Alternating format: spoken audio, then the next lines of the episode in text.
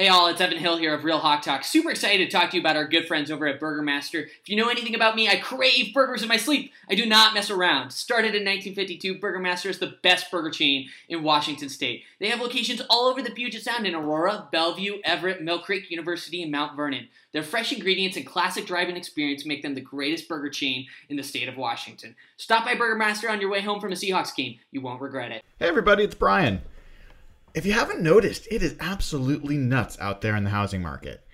If you don't know exactly what you're doing and you don't have someone that you trust by your side to guide you through the process, good luck getting the home you want or getting the best price for the home you're selling.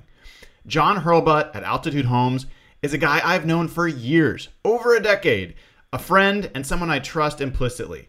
If you are in Pierce, South King, or Thurston counties, there is nobody better to help guide you through the real estate process right now. Go on over to altitudehomesteam.com slash hawkablogger. Now, again, that's altitudehomesteam.com slash hawkblogger. Sign up to contact John. He will help you with the process and all referrals will result in a $1,000 donation from John and the Altitude Homes team to Ben's Fund. Everybody wins. Go in there, get your help, get your dream home, get the most money for your home. AltitudeHomesTeam.com slash hawkblogger. Hey all, Evan Hill here of Real Hawk Talk. Super excited to talk to you guys about our good friend Blake Johnson of ManifestFit.com. Football season is quickly approaching, and it is a struggle to stay in shape while eating burgers and nachos. ManifestFit.com is your one only true online personal training service with workout and nutrition programs specifically based on your needs. They work with clients all over the US, and what makes Blake and ManifestFit.com so unique is that they don't believe training should be a luxury item. Now's the time to start. Head over to ManifestFit.com. Click on how to join and fill out the form. Their team will get back to you ASAP and help you start building a healthier, happier, louder Seahawks fan life.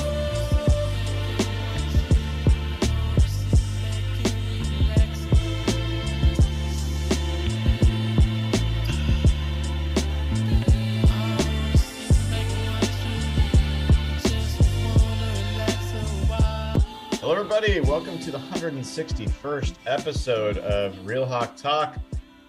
This is Brian Nemhauser at Hawk Blogger on Twitter. And for the second straight evening, we have a bunch of good Seahawks items to topics to, t- to, to discuss if I can get the words out.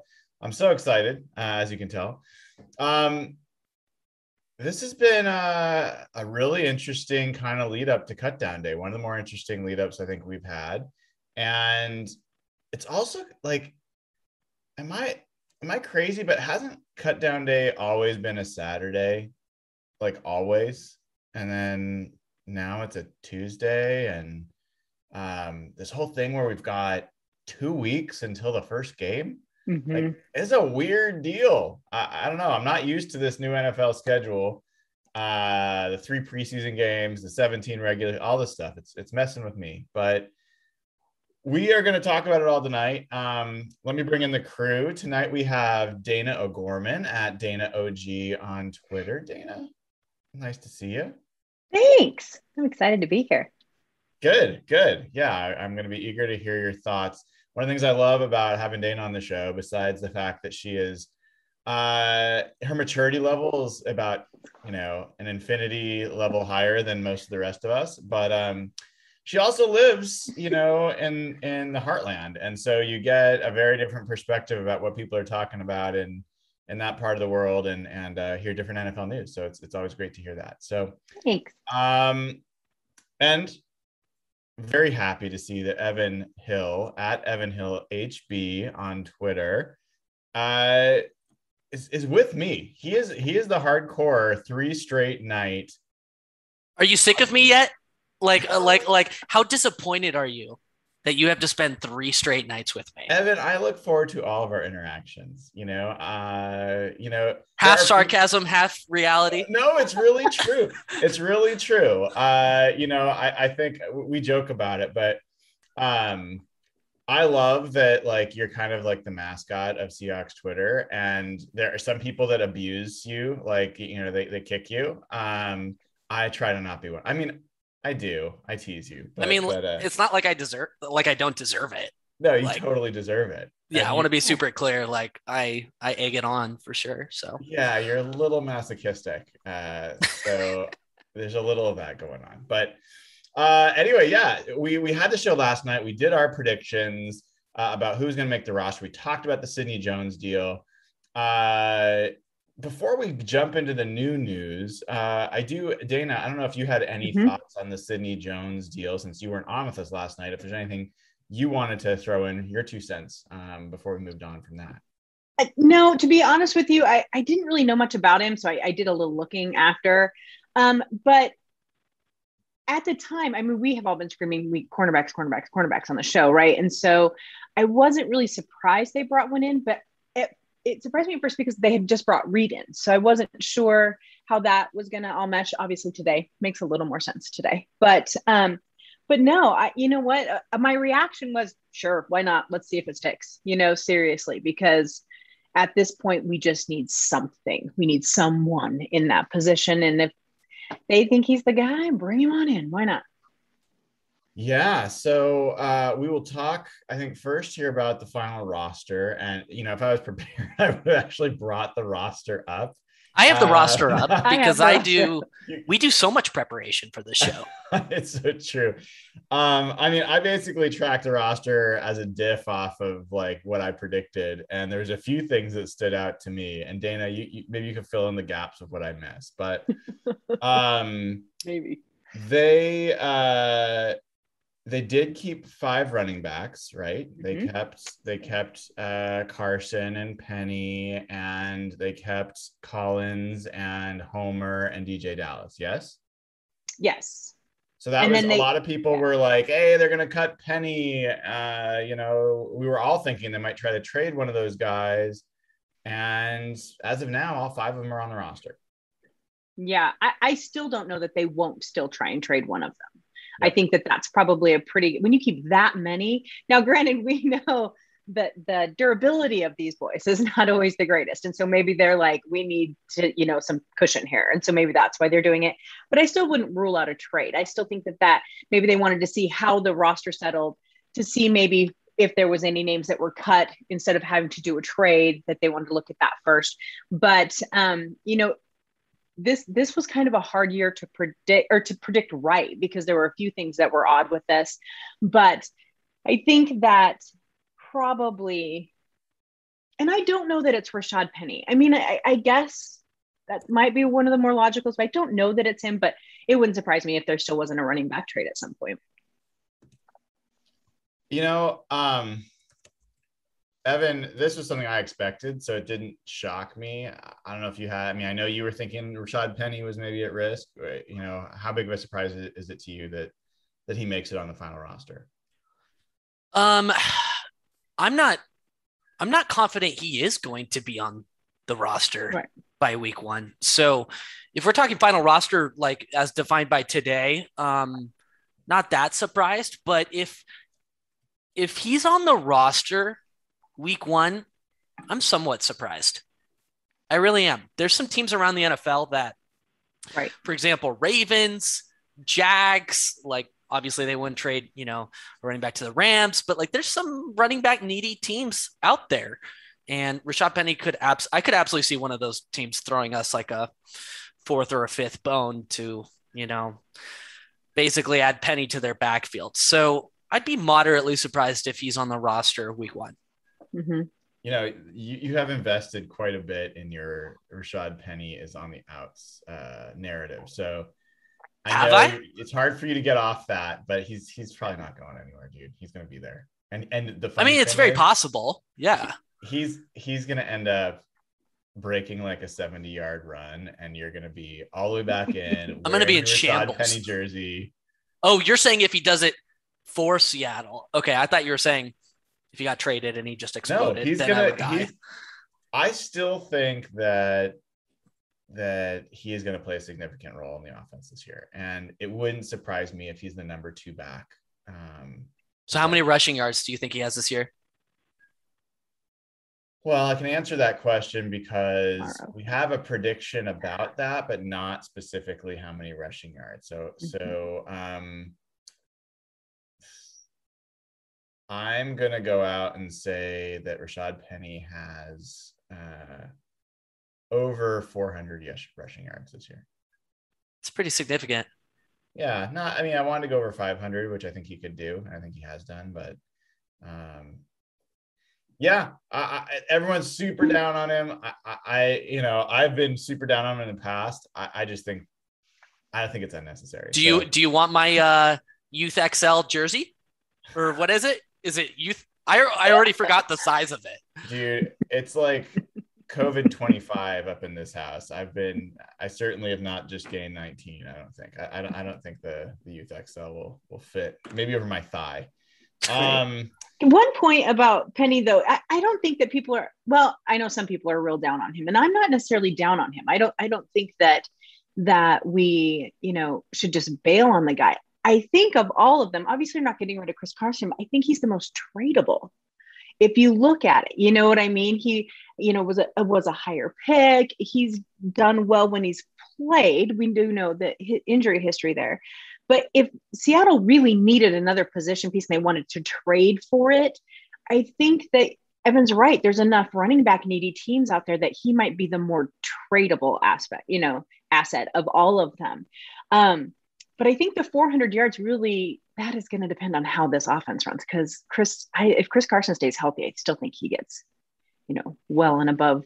But then we don't know how much we're running, so it's I think it's kind of an odd thing. I think you're right. I just I think when Penny pops, I think he's going to have. Oh, I like Rashad Penny. Over so. 100 yards. And so it only That's takes fair. a couple of those games. And That's true. Yeah, we'll see. We'll see. I mean, I, if you ask like my confidence level, like how certain I am, I mean, you know, this could go so many different ways with that many different mm-hmm. runners on the roster. So who knows? But, but, uh, I, there's nothing I saw from Penny that was like, oh, this guy's trash now and he's lost mm-hmm. it. I saw enough of him in camp where I saw him move faster and quicker than he was before he was hurt. And he already was fast and quick enough to score 70 yards away. So to me, it's just it's just a matter of the right play call in the right moment. Um, but yeah, he, he's not my favorite running back, and he never will be. So, um, but but I still think he has value. Uh, but I skipped over what I think is for me the biggest shock.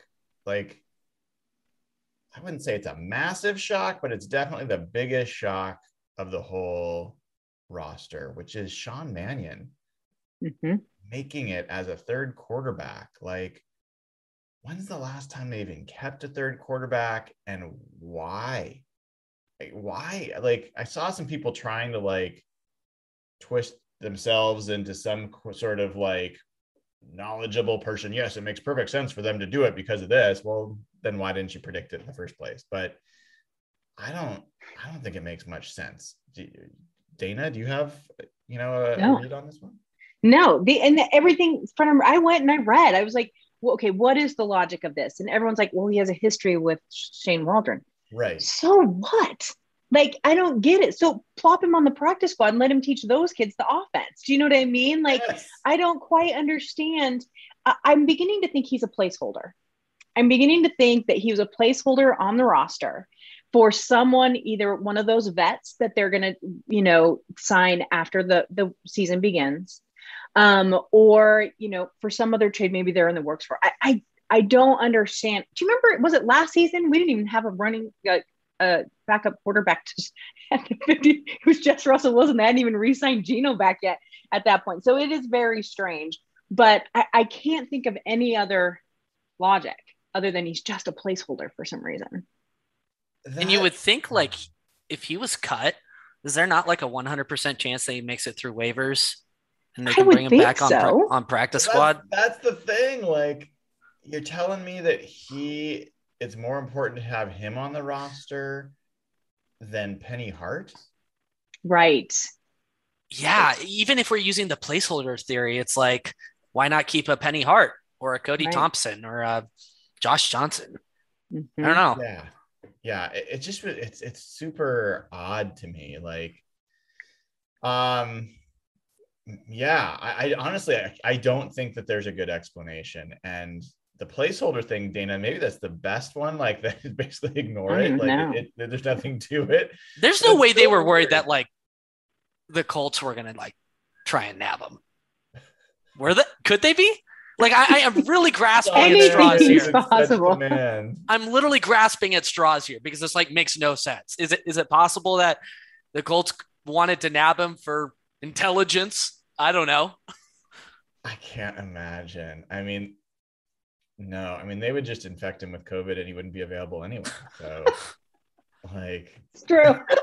uh, uh, I don't know, man. It, it's weird. So, so, so that was the biggest surprise for me. But I also did mention another one that was pretty big surprise, which was uh, at receiver. They only kept four receivers. Everyone was like, "Oh, they're gonna keep six receivers." Cody Thompson and all this. Like, I cannot. This Cade Johnson and even Connor Wedington and some people were like Travis Toivonen or however you pronounce his last name.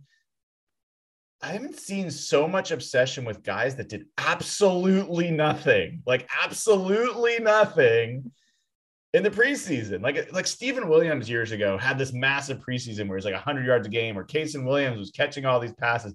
I get being like invested in those guys. Enough about Phil Haynes, okay? Enough about Phil Hey, Haynes. hey, hey! Phil Enough Haynes about Phil played Haynes. the playoff game and contributed. uh, He was helpful, damn it. yeah. So yeah, but Penny Hart, Penny Hart, like I think seemed like a super solid fifth receiver, you know, as far as as what they had.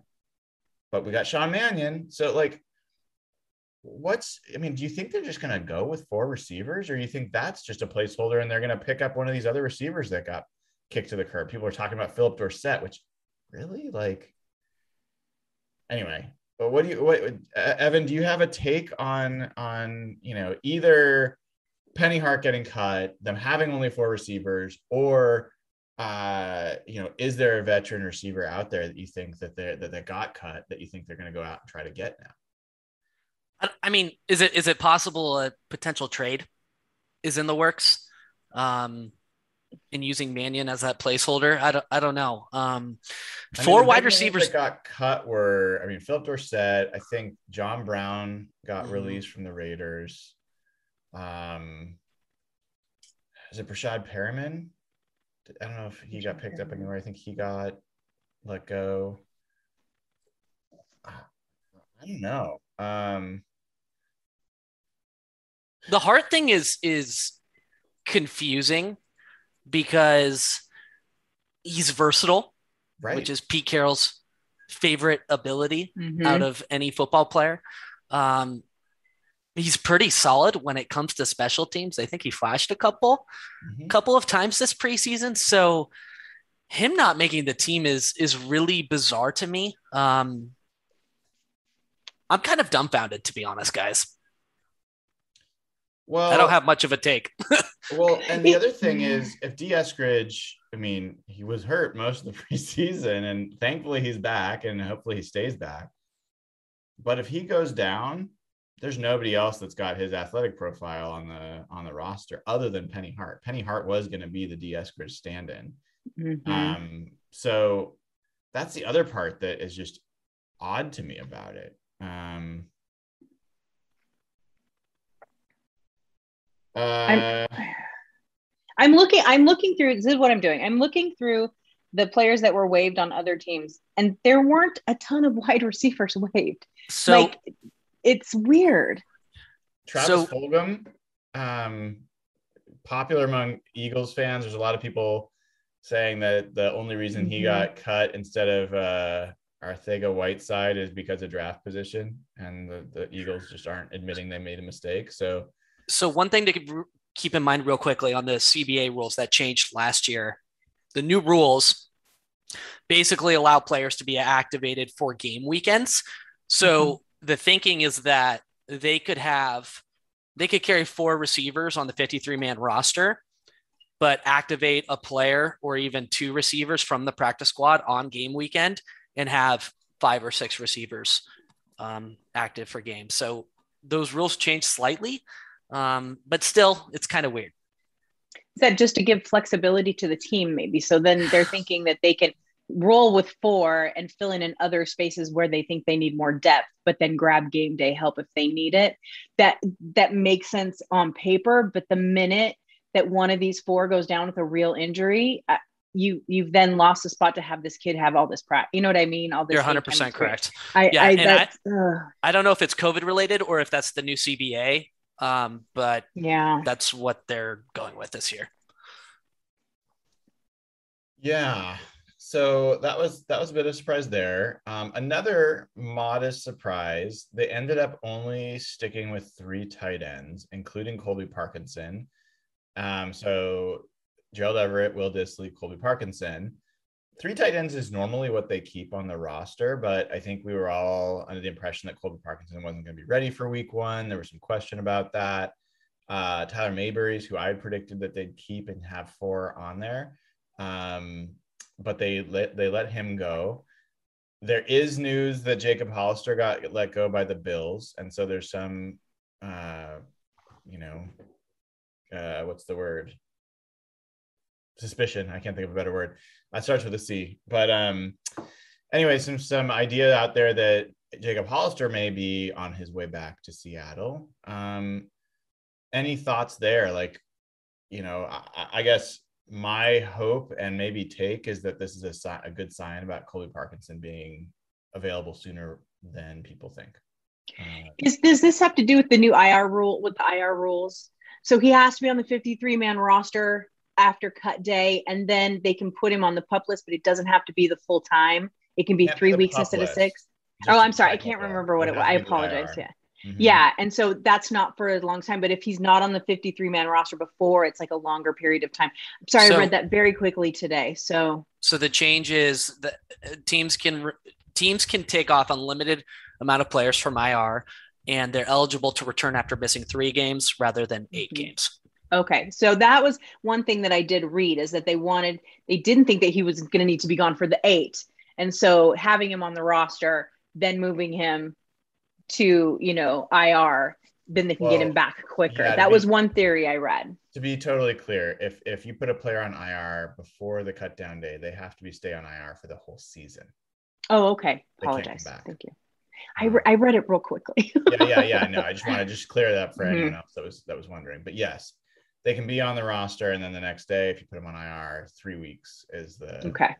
is the is the minimum. So maybe that's why he's sitting there and they'll pick somebody up. yeah, tomorrow the roster could look quite Mhm. different, and it, it generally does. Um, I was a little surprised there weren't any other trades, uh, to be totally honest, and maybe the Seahawks.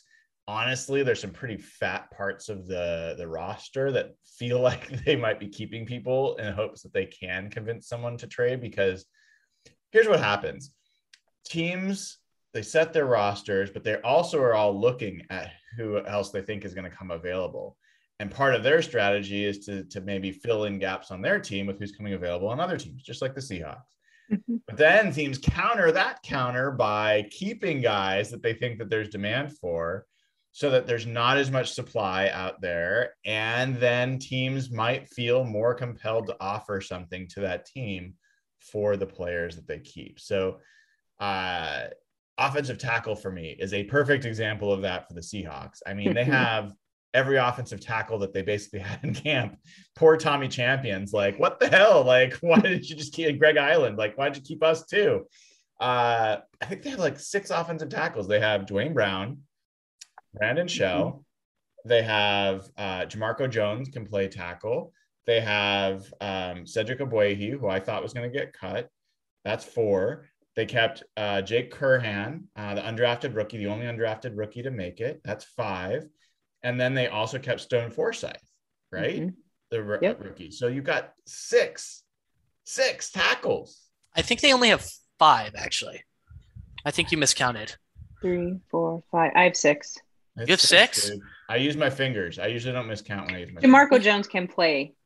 Oh, the list I'm Yeah. looking at has Mhm. Jamarco as interior. Okay, Mhm. that makes Yeah. sense. Yeah. So you don't need six offensive tackles. You just don't. Like that's ridiculous. I don't know. Um, Seattle might. I don't know the way we go through players. Yeah, maybe. I mean, I, I don't think they've ever kept that many. Um, so I'll be curious to see if if there's any switch switcheroo there. Um, The Jake Curhan story is like kind of cool. yeah. What about it? What do you like about that story? I don't know. He's just He's one of those like like we talked about this like a couple of weeks ago. Like we've just been sort of missing out on those like cool little UDFA stories over the past several years, and he really shined in camp and and in game. And who knows? Maybe this guy's you know capable of being a solid backup. Um, I'd love to see the Seahawks take a more uh, successful approach to O line development. Have you have you seen? Do you see the picture of him today at his press conference? I did not. I posted it in our group chat. I love. Is he a big boy? Build. He's got like. I don't think he has a sim- single like crease anywhere on his like. There's Oh there's no God. definition anywhere. He's just a big. This is what I look Oh, like after dude. Matador Nachos, like just one round. yeah, I I'm a big fan, man. I like that kid, so I, I'm excited. Um, I think you just like big fat football players. That's the trend I'm noticing with you. it's true. It's true. I mean, who doesn't like a little Brandon Mebane belly roll or Yeah. you know, a little Poona? uh, so so yeah, but yeah, it is cool that he made it. Um, and it's cool that Stone Forsyth uh, is there as well. They've got two young tackles that they're keeping around. I just, yeah, I don't know what, what it means for, for Cedric long term. Um, Jordan Simmons did get cut, right? So um, You did call that. Congratulations. Yeah, sure. Thank you. I- Oh, I- that I- was a that was an underrated cut. I mean, there was Yeah, a I lot of talk on expect it. Twitter today. Like he, he's probably going to get claimed, right? There's some thought about that. The, the word is the Seahawks want to try to get him back in the practice squad. Um, we'll see. Um, yeah, but but they've got a bunch of guard, you know, guard options. So I don't I don't think they need him. Was there anyone else on the offensive line that surprised you guys uh, in terms of cuts or keeps? Mm-mm. I mean, I'm looking at the cut list right now. I don't think they- didn't cut many guys. They kind of kept No. Um, Yeah, it's just I think I think the Curhan thing is probably the most surprising thing on that line. I did see some people hitting the panic button today when they had kept so many. They're like, Duane Brown. I'm like, don't worry, Duane Brown will play. yeah, I, I think he'll be back for sure. yeah, I do too. yeah for the game so um i think that that's offense right so we, we got we got those guys and then switching to the defense a little bit of surprise there as well um they they ended up keeping lj collier uh who i predicted they were going to keep but i was kind of hoping maybe they wouldn't and they cut robert Nkemdiche, who had been like the just the classic preseason training camp story, Dana. Like hmm comes in, been out of football for a year, former first round pick, former top recruit in the country, measurables off the charts. He's figured it out. He's got his head on straight. He loves the game again. He's bringing spirit to all the practices. He's just showing up. He's in the best shape of his life and then doesn't play a snap in preseason and doesn't make the team. And starts a fight in practice. So I mean, seriously, right? Like, I do you guys remember in the offseason, I kept forgetting that Seattle had picked him up. Like it would not stick in my brain. It was my brain trying to tell me something, you know. And I think that a lot of us saw it, you know, that there was a good chance he wasn't going to make this because he just never was in it. You you just never felt like he was in it. I, I other than a practice jersey, do we ever even see him in a jersey? I mean, it just it wasn't meant to be. We'll just leave it. It wasn't meant to be. We'll just leave it at that. Nathan, uh, Nathan, Evan, you, you've never been particularly high on Mr. Uh, Nkemdiche. Uh, any thoughts on his uh, departure? No, I never bought into this guy whatsoever. I You saw what happened with him with the Cardinals. I saw the speeding tickets he co- got close to my house. Like this guy is a ding dong. I'm sorry. Like I just I just don't even I don't want anything. to Great do word. I'm just I'm just telling the truth. So yeah. Yeah.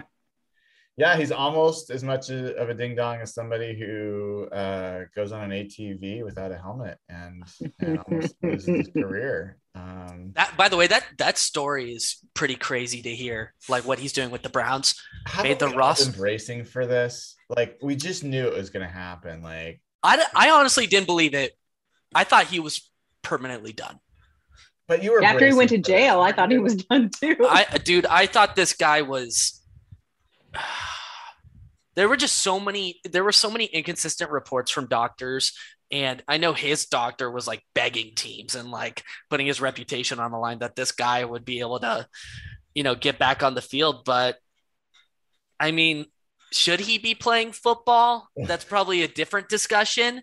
But like you got to hand it to him. He's making noise in cleveland I don't know that you have to hand it to him. That that, Nope. that part I don't get. Like this guy has been a pretty despicable person Yes. since the injury. Now it might be because of that. I mean, brain injuries do all sorts of things to folks. So I'm not judging him, but he he hasn't like he's not someone I'm like, oh yeah, so happy for him. Like it's an is it interesting is what he's doing impressive to you Oh, it's certainly impressive. so that's And- what i mean is like it, it's Yeah. defying expectations for me Yes, a hundred percent. Um, you know, but I mean, the guy came out of school with a reputation of being a bit of a ding dong, to use Mhm. your word, and proved it within a few weeks of getting, uh, you know, uh, picked. i mean and people- now everyone's like, "Oh, he's made it," because he's. I mean, he he looks like a monster in the in preseason games. He definitely does. He looks like a difference-making kind of interior player. But what's he gonna do when he gets his first paycheck? His second Yeah. paycheck. What's he gonna do if he gets success in the NFL? Like Mhm. sometimes people think making it's the hardest part. Not for everybody. Not for Mhm. everybody. So Listen, and I I posted a tweet today, and and mostly people agreed with me. We- can't. You cannot look at the Malik McDowell situation as a slight on Seattle. Th- This is not something Seattle did wrong, in my opinion. They drafted the guy. He got in that horrible accident. Was not medically cleared to play for two years. They even kept him on the roster like the next year to see if he could play. Wasn't then gets thrown in jail for 11 months. I mean, this is not something we can come back at Seattle about. This kid was done. And obviously, someone got his head on a straight, which is a terrible way to say after his accident, but you know what I mean. And so sorry. They fixed, his head. Nah. They fixed his head well. But, and so now Cleveland, and of all teams, Cleveland, because didn't he go to the Cowboys last year and they cut him? Yeah. And so now Cleveland has kept him. And I will tell you, I follow a lot of Cleveland people. Cleveland was not sure he was staying. The, the beat writers and some of the reporters there were not sure he was making this team at first, but he managed to play the last game for his life and is on it. Good for him. I hope it works out for him. But this is not a slight on Seattle. Seattle did what they could. so and you have to kind of leave it at that. Now, whether or not they should have drafted him in the first place, that's a different conversation. that's a different conversation. I Right. don't want to have it because it will get Right. ugly. It will get super Right. ugly. I, I don't think that I don't even think it matters at this point, right? Yeah. Like it doesn't even matter at this point. Yeah, yeah, I, I, I do agree with you about the, the. I think it's a really good way to separate the point out. There's a conversation about whether it was a good pick, and I know that everyone, including folks on this pod and including folks on the team, are you know uh, trying to provoke conversation about that on Twitter. Uh, and then there's this other piece of okay, so now you made the pick. Did they give themselves enough of a chance to see if it could work out? And I don't think if you think that they should have just kept him this whole time, that's No. crazy. Because then they would have been ripped apart for doing that too, you Yeah. know, for wasting a spot. Yeah, it made no it's this isn't on Seattle. Yeah.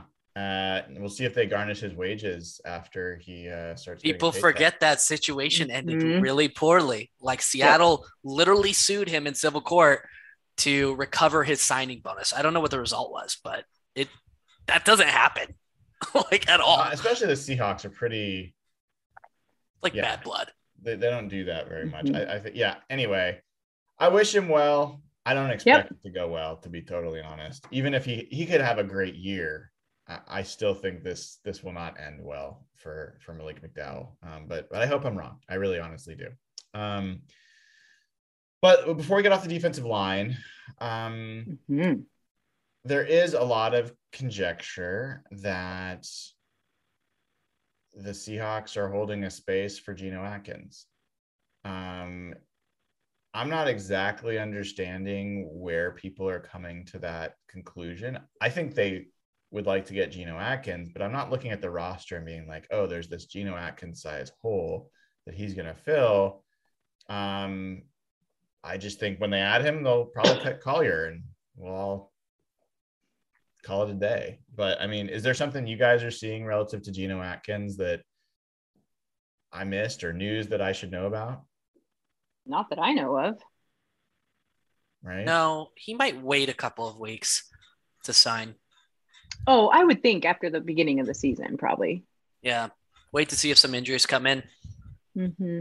Yeah, I mean, he's a vet. Ask He for a little more money. for preseason. They could sign him this week and have him for the first game. I mean, they honestly could. Mm-hmm. Um, so that would be awesome. I'd be super excited. But again, as we've said repeatedly, that means his contract as a veteran would be guaranteed for the whole year. Right. Versus waiting till week two and then his contract wouldn't be guaranteed. So um if I And I to- think that's that's logical, right? Like it's Yeah. it's logical to wait. yeah, I mean, if you had to guess, you, you'd guess that they would wait till after the first week, after the first game, Dana. Well, I mean, wouldn't I mean that's just it, it does two things. It shows it shows two things. Well, like Evan says, it gives him a chance to see if someone is injured, if he can get a better deal somewhere else. It's it's giving him the respect level for letting him getting out there a little bit more, see if he can get an extra dime, right? And you get to the first week, he's not signed, then you can sign him, and maybe that's something they talked about when he was there. And then that's good for the team. So you're doing something good for him, giving him an opportunity to maybe go somewhere else and make a little bit more money, but you're not guaranteeing his contract. He's not signed. You bring him in. It's good for the team because then now he doesn't he doesn't have a guaranteed contract. So, you know, and that's I I know that people don't always think that's how, you know, the business of football works, but sometimes with these veteran players there is that respect level where they'll kind of say like, you know what, we're going to let him go test his toe in the market and see what what's up with that. Um looking at you're right. They would have to get rid of probably Collier. I mean, what else, right? You look at the rest of them. They they would have to make that that switch there, and maybe that is their plan, but it just isn't a real blatant plan out in front of us. Yeah, I mean, I think the thing that could speed up their, you know, their signing of someone like Atkins would be if they feel like there's competition for his services and they just want to get him on the team. Like, It just depends on how badly they want him. yeah, You know. Mhm. I mean, yeah, I, I would be super excited to see him added. it. It'd be fun. Um, I love interior pressure wherever you can get it. I think it's it's just anything you can do to help the pass rush. Dana, you and I are defense. defensive Mhm. My favorite. defense. We love seeing quarterbacks get hit. Quarterbacks are boring. Meh. Come on.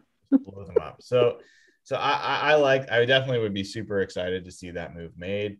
Um, even knowing that he had a pretty, you know, down year and he's coming off an injury. Um, I, I think he'd add, I think he'd add to the room for sure. So, Mhm. uh, certainly more than I would expect from someone like LJ Collier. So, Right. uh, all right. Defensive line wise, I think we talked about that. Um, we were, we were mostly right. I, I think, in fact, maybe Mm-hmm. I, I think I predicted everybody on the defensive line. Um, Man, it was pretty obvious, I think, for hey, oh, not- hey, hey, not it was saying it was an obvious. easy pick. It was hard work. so sorry. um, yeah. So, uh, linebacker, um, got the pretty much the obvious. Uh, they they did cut Jon Rhattigan, who I think was someone that um, a number of folks were wondering if they would keep. Uh, he had such a great final game. They cut him. It looks like he's going to go to to practice squad or is likely to go there.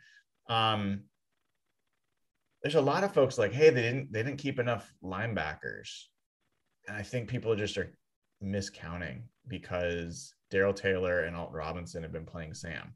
Mm-hmm. So they have five linebackers, seven linebackers, right? Or Mhm. six linebackers. They have Bobby. Galore too. Yeah, right. They have Bobby. Oh, they have yeah. Jordyn Brooks. They have uh, Cody Barton, Nick Mm-hmm. Bellore, uh, and then they have Darrell Taylor and Alton Robinson. So they have Two deep at linebackers. literally every spot. Mhm. Yeah. So um I don't think there are any big surprises there. Cornerback, let's talk about that for a second. Um, and there's new news here, guys, on Mhm. cornerback today. Not just who made the team, but there's press conferences today. So let's talk about that too. Um they uh ended up cutting John Reid. That was probably the biggest news, right? The guy that they traded the seventh round pick for. And the news was that he would have had to play six games, I believe, was was the report, um, in order for that seventh round pick to go to Houston. Oh. Now they've cut him. Hopefully, they can get back on practice squad and get the pick back, right? So, uh, any any reactions or surprises to that? Uh, you know, the cornerback, other other cornerbacks that got cut were Gavin Heslop, who some people really liked. Um, uh, Will Sunderland, who nobody really liked. Sorry, Will. but uh, yeah, cornerback, they pretty much kept everybody. Um, any anything jump out at you guys with the cornerback situation? Uh, at least in terms of cuts before we talk about the, the new news today? Yeah okay. not really. That's straightforward. Let's yeah. talk about let's talk about the news. So so dj reed was in a press conference today. Dana did you hear about this? Do you want to share the news? i did. okay, i did so news, well i read it very quickly once again i was skimming i, I will fill, fill in okay so um he in his press conference today he mentioned that they moved him back over to the to, they moved him to the left side right? They moved him to left or to right? To left. And he had been on the right side. But then he said, and this is the part, part that caught me. So fill in all the rest of it was he said, and Tre will be on the other side, which is Tre Flowers. Yep. Okay. Yep. So that was a little disturbing to me. So Why? what it looks like is, well, I'm just not the biggest fan. Okay, so anyway, because because we need a wider or we need a cornerback. But anyway, I'm just gonna let that be. So, but so DJ Reed, what that essentially does, what the article I was reading says, is that it puts Witherspoon and Reed on the same side. And so, does Reed start or does Witherspoon start? I think There's the answer is layers Reed. to this one, Evan. Mm-hmm. So, so one, there are a lot of reporters and a lot of like, you know, super fans. I don't know, you know, bloggy people like us that, that get like to get um, predictive on this stuff that got really into the fact that the cornerbacks were at specific sides and that mm-hmm. Tre Flowers was on one side and that was the same side that DJ Reed played and they were, you know, they would rotate and then the other side was Witherspoon and uh who's the guy I'm forgetting his name. Doesn't even matter. Anyway, the Tre Brown. Yeah, maybe that's it. But mm-hmm. but but then the season goes on and like I don't know that it's that secure. Like, yes, Richard Sherman tended to play one side his whole career, but I think he could have played the other side as well. So I don't personally think that the side thing is as locked in as everyone makes it out to be, at least for the team. And they proved it today by flipping TJ Reed in his kind of first week back, and no big deal to him.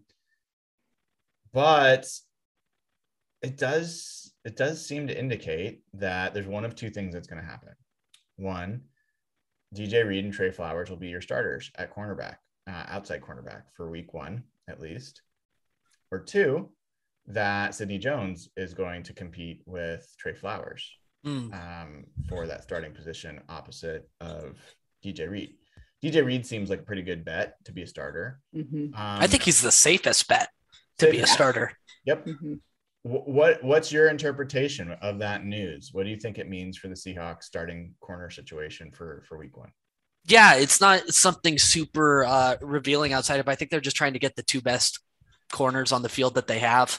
Um, the only thing I'll say is if Witherspoon is truly going to be a backup entering entering week one, that's um kind of disappointing, frankly. Mm-hmm. Um, they didn't give him a small contract. It was like a moderate sized contract, but um, four million really a lot for a in one year a rotational corner.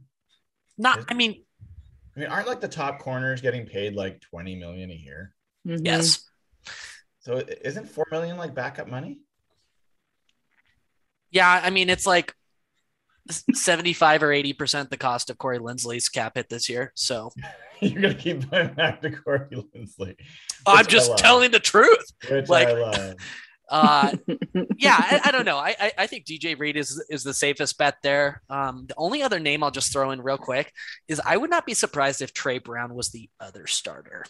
Interesting. By the end of the year. By the end of the year. By the end of the year.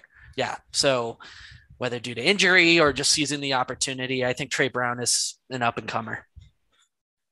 So I'm in this weird position where I don't think I don't know if there's been anyone who has been as critical of Tre Flowers as I have been over the years. Like when that guy had a ball literally hit him in the stomach while he was lying on the ground and managed to not intercept it. I mean, I just that was hard. I, I, I don't. it was hard not to say some really really mean things, but um, I I'm encouraged enough by what I've seen that I don't think he's a dumpster fire over there. I think he. I'd be okay if he's the week one corner, especially if you're going up against Jacob Eason, you know, like whatever. So, um, or even Carson Wentz. So I'm oddly curious whether he shows up and and and and kind of plays better. I don't think he's ever going to be a great cornerback. And I will be more excited if Sidney Jones can come in and play well enough that they're like, been nice, Tre, but but you're gonna you're gonna take a seat. So um yeah, I mean, who would you be most excited if they said, "Here's our two starters"? And I'm not talking about guys that are not on the roster. So I know, I know you'd say Dana, but but of the guys that are on the roster, who would you be most excited to hear are your two starting outside corners for Week One? Dana, you take this one first. you look like I just asked you to God. pick which child should die. Like no, it's because it's so I I am. It's not good enough. I I guess this this really gets my goat a little bit because it's like they've had the opportunity to fix this position and they keep fucking it up and it's making me so mad. Excuse my language but it's just like i'm so angry. But dj reed i think is great. I think he's a starter. I think he did he was so well in the second half of last year. I, i'm totally great with with dj reed but i i guess i guess it comes down to the enemy that you know, right? Or the problem that you know is because I guess it would have to be Tre Flowers. I would have loved for Witherspoon. You know, when they when we when Seattle signed him, you know, I talked to my friends who were over for San Francisco and and they were like, good kid, he's good kid, like good kid and good kid. And we heard that. I took that to mean as he was a good player, not a good kid. And so I I'm a little I know. I'm very disappointed that that has not worked out better than it should. So I guess I would have to go with Flowers. I will tell you, once we start to see more of Brown, I'm ex- I'm excited to see if he can develop some, um, and see what what comes from that, and maybe he is the diamond in the rough waiting there. Um, and to be quite honest with you, I don't know about enough about Jones to know where I sit with that one yet. But from the four that I'm staring at right now, it kills me. But probably Flowers and Reed. Evan, how about you? It really pisses me off. I'm sorry.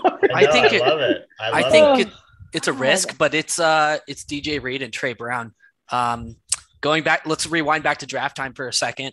Uh, there were several draft pundits that commonly said if you know Tre Brown had been two to three inches taller, he would have been a first or second round pick. He excels in coverage. He's extremely aggressive when making plays on the ball. Um, I was just reading this quote, and he's just this dude has a chip on his shoulder.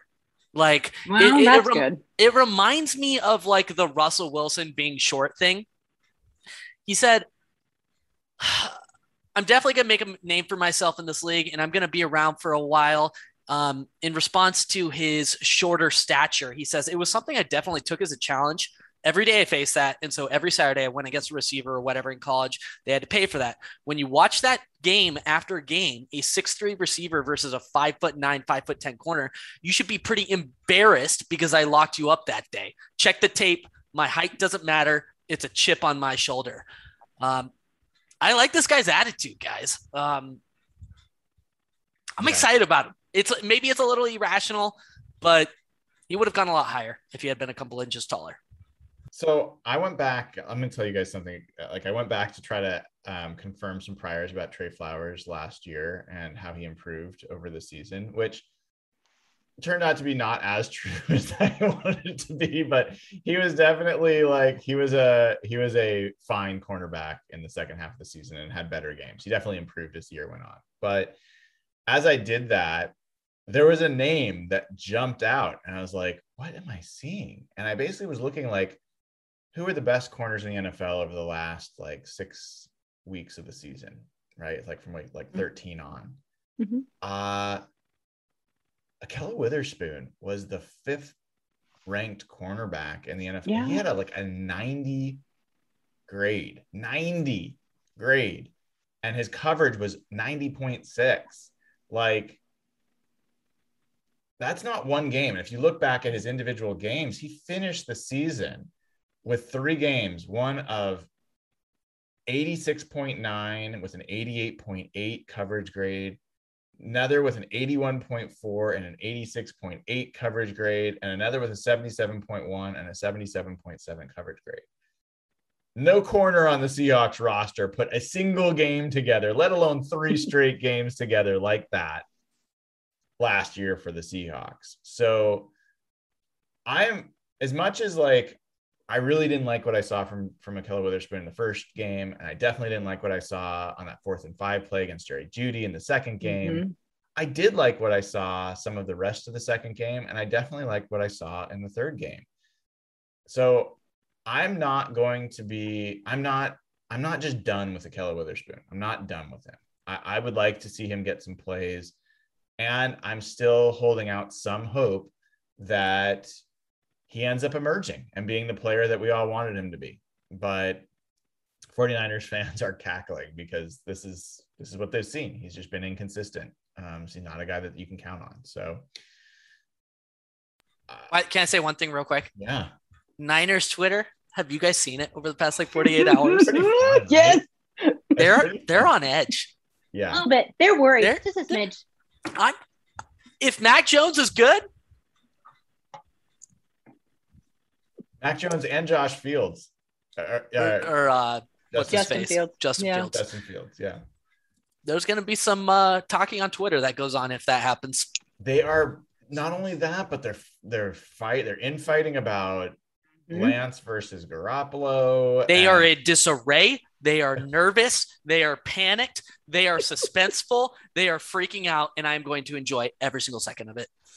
Evan, I feel like we should counsel them because if they're not careful, they're going to get like doxxed by their own fan base. I mean, Yeah, it's a it's, It's- a bad fan base to get in, in bad blood with.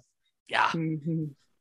So, And I will have to say, if you guys have ever, if you're watching the other side, if you watch the Patriots Twitter, so they're enjoying very much the not starting of the Trey Lance. They're having a great time with that too. So, well, so let's- let's 49ers talk- fans that might have to change their view.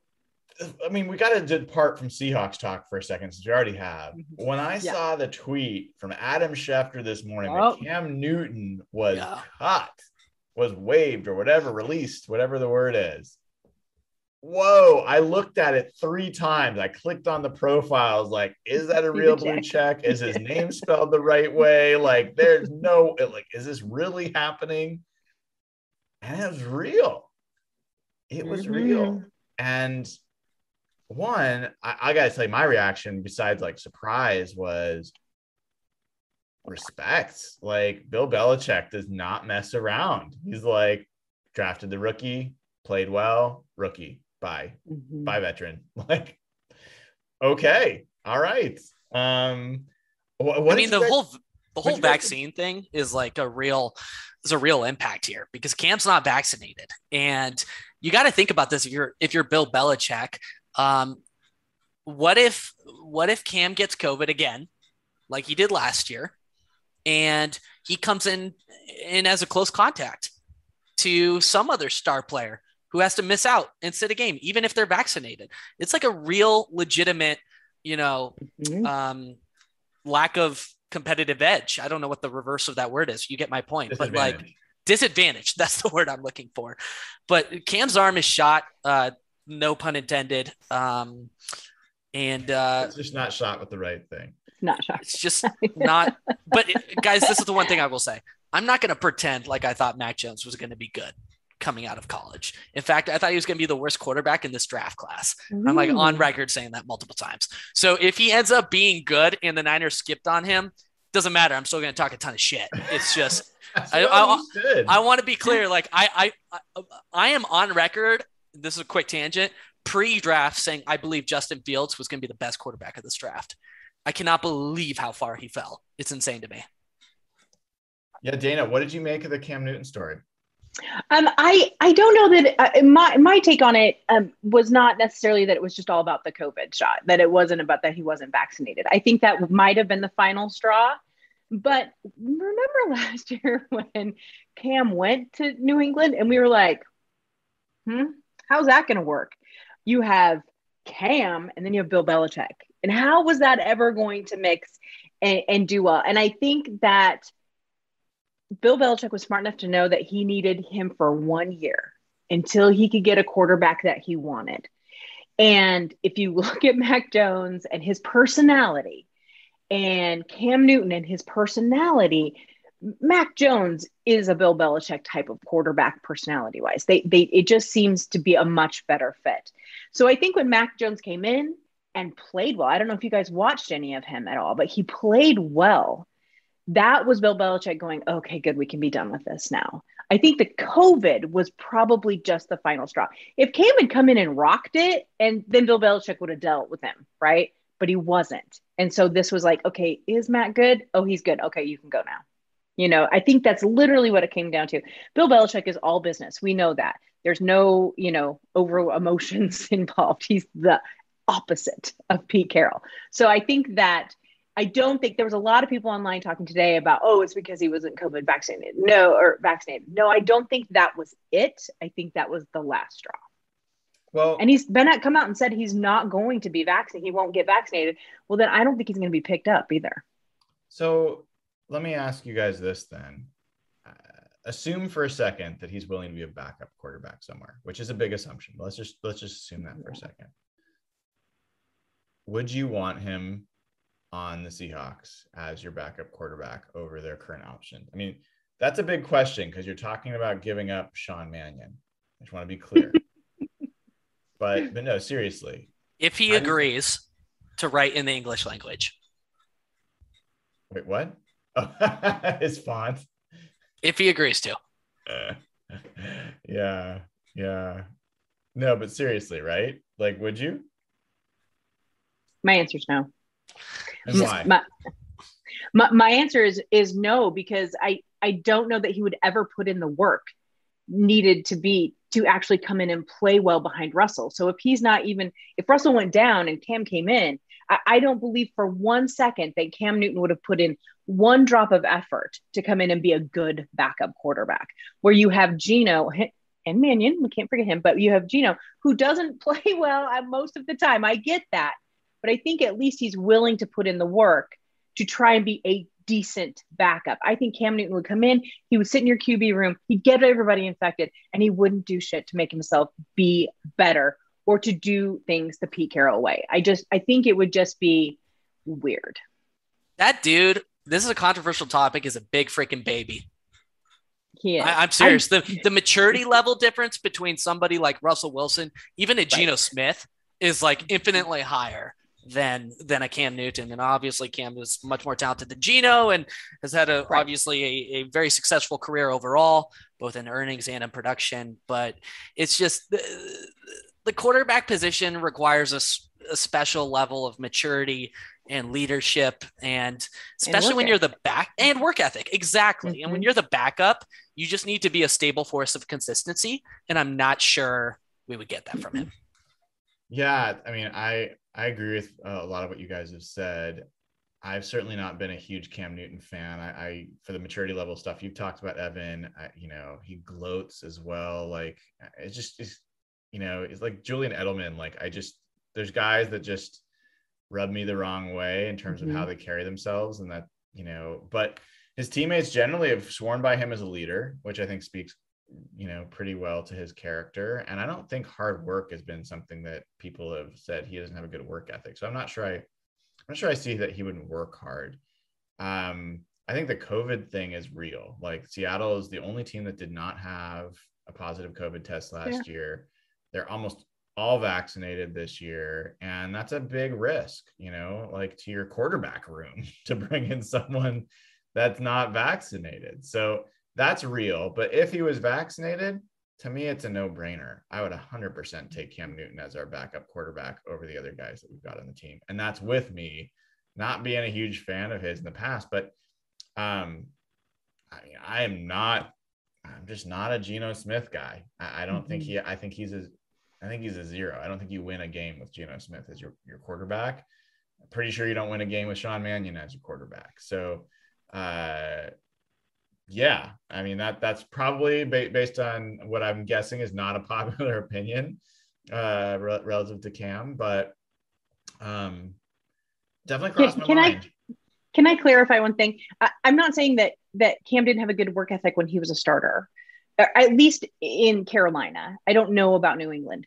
I'm saying as a backup because he doesn't want to do it, and so I don't know if he was put in a backup role that he would be that he would have that when he's leading a team, I agree. I have heard that he is a good leader, but I'm saying in the backup role, I don't know that he would do it. And, and honestly, at the same thing about this, we have to remember that I don't think he'll, I think he has other stuff he wants to do. He's just going to go and do his other stuff. I think he'll, yeah. I don't think he'll be a backup. All right. So, so that was our little, little foray into to other stuff not related to the Seahawks, but, um, uh, we, we talked about linebacker, we talked about cornerback, safety. Safeties.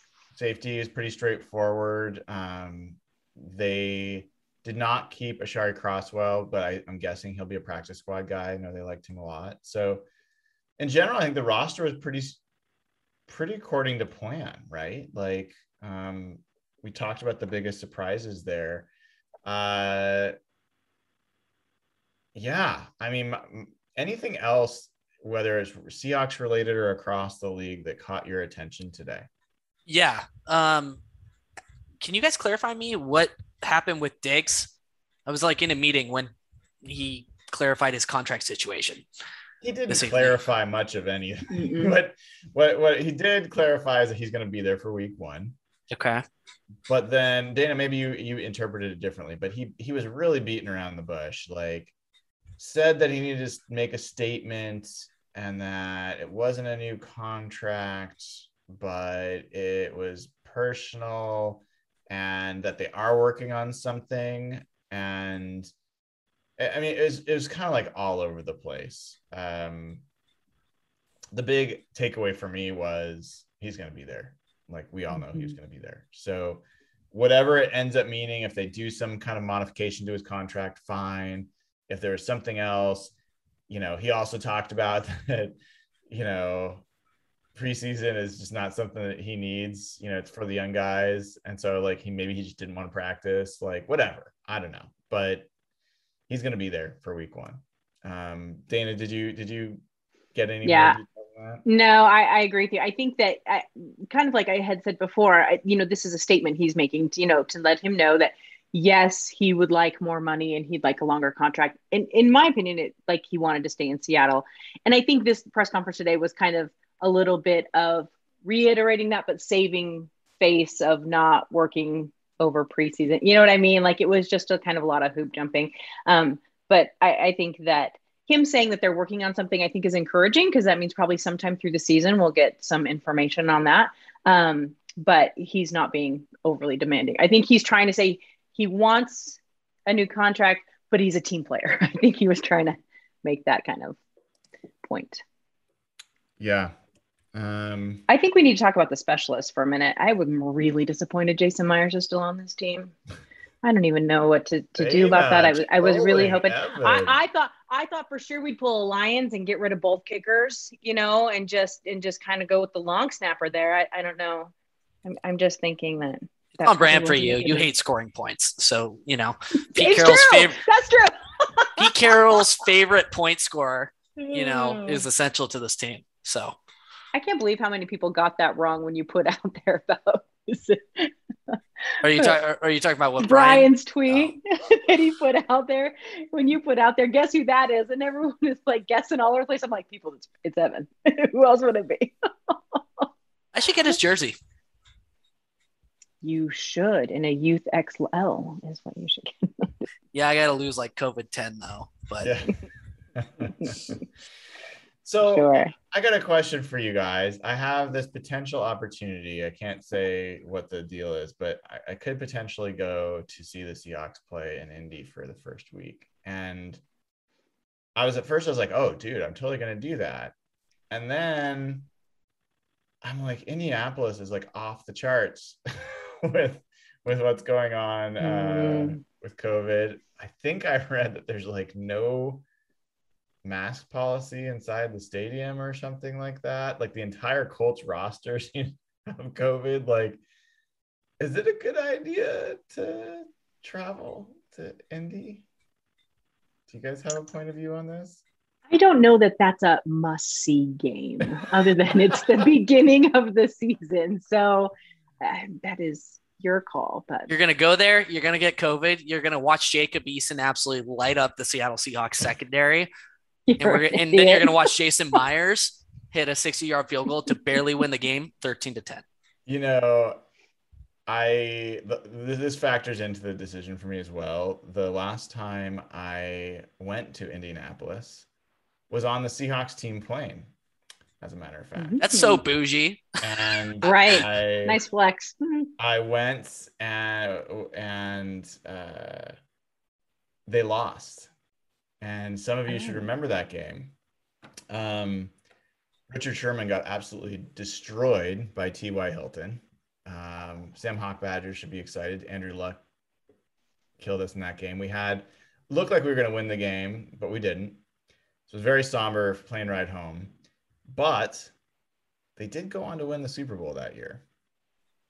So, like, is me going to Indianapolis mean that we're going to win the Super Bowl this year? Like, What's uh, what is the Indy like football scene look like? Like it, like what's it like? What was it like visiting that stadium uh, previously? the stadium's pretty cool, actually. The Mhm. stadium itself is pretty cool. The downtown area, there's a lot of restaurants and stuff like that, but um, I don't want to offend anybody who's living in Indianapolis, but it wasn't one of the places I went where I'm like, can't wait to go back there the next time they play in Indy.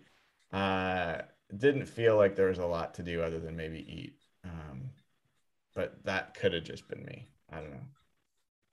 So It's not on my list. It's just not on my list. No offense, people. It's just not unless it's a, uh, you know, playoff game or something. It's it's just not on my list. But Yeah. Yeah. Okay.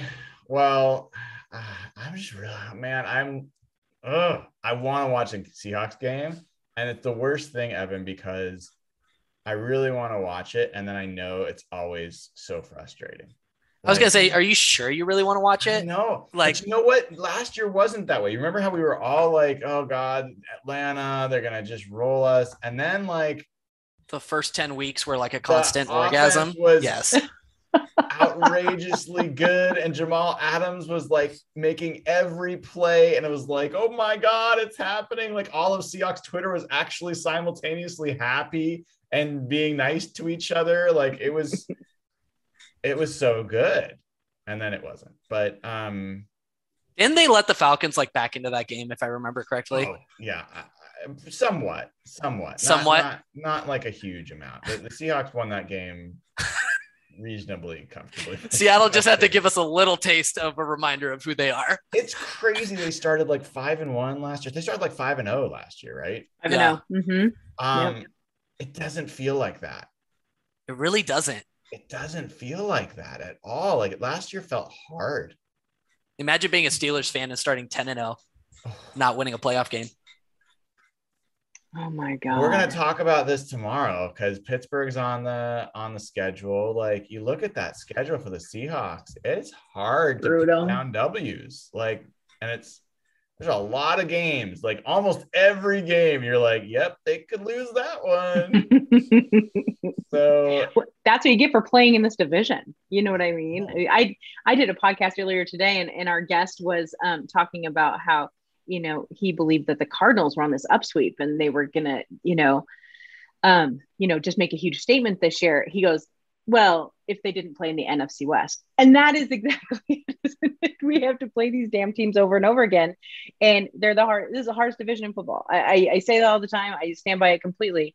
And so even if you get going and they roll through a couple of teams, you're like, oh God, now we gotta play the Rams. You know what I mean? There's always a downside to it every single time. No, it's true. We don't have Jared Goff this year to kick around, even though you know he kicked us around a little bit.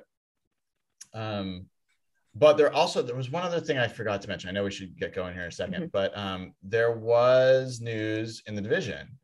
Um, uh, Malcolm Butler chose to retire, Yeah. and That was weird. was- this sounds, you know, it sounds like something's going on with him. So um, hope everything's all right. But uh, from a Cardinals perspective, their cornerback position is not super strong. So uh, you know, uh, yeah, I think I think that could be an Achilles heel, even more so than the Seahawks cornerback room.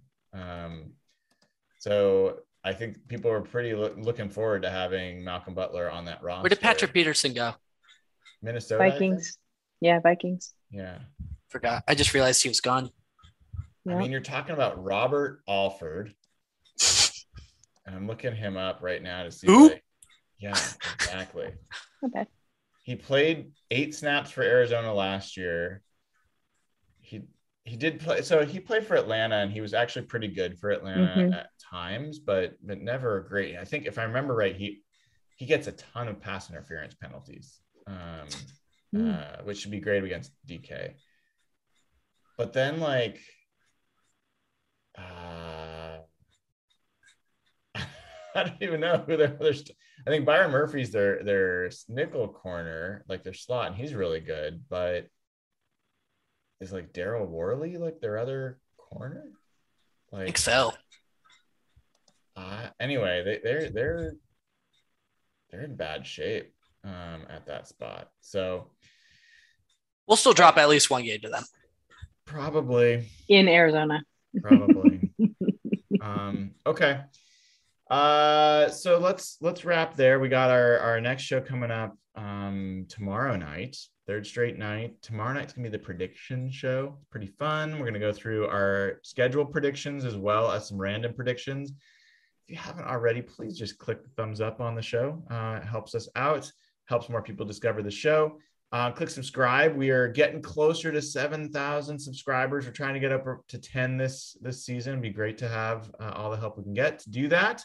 Click the bell to get notified when we go live. And you never know, Geno Atkins gets signed or some crazy trade gets made. Um, all that could happen. Uh, and then, last but certainly not least, patreon.com slash hawkblogger. We welcomed a couple new patrons last night immediate access to our Slack channel where all the conversation continues in between the podcast, in between the blog posts. So, what's keeping you from signing up? Go in there. The proceeds go to a charity and uh, help support the show. So, patreon.com slash hawkblogger. Thank you all for tuning in. It's been great seeing all of you, great talking to you, and go Hawks. We'll see you tomorrow.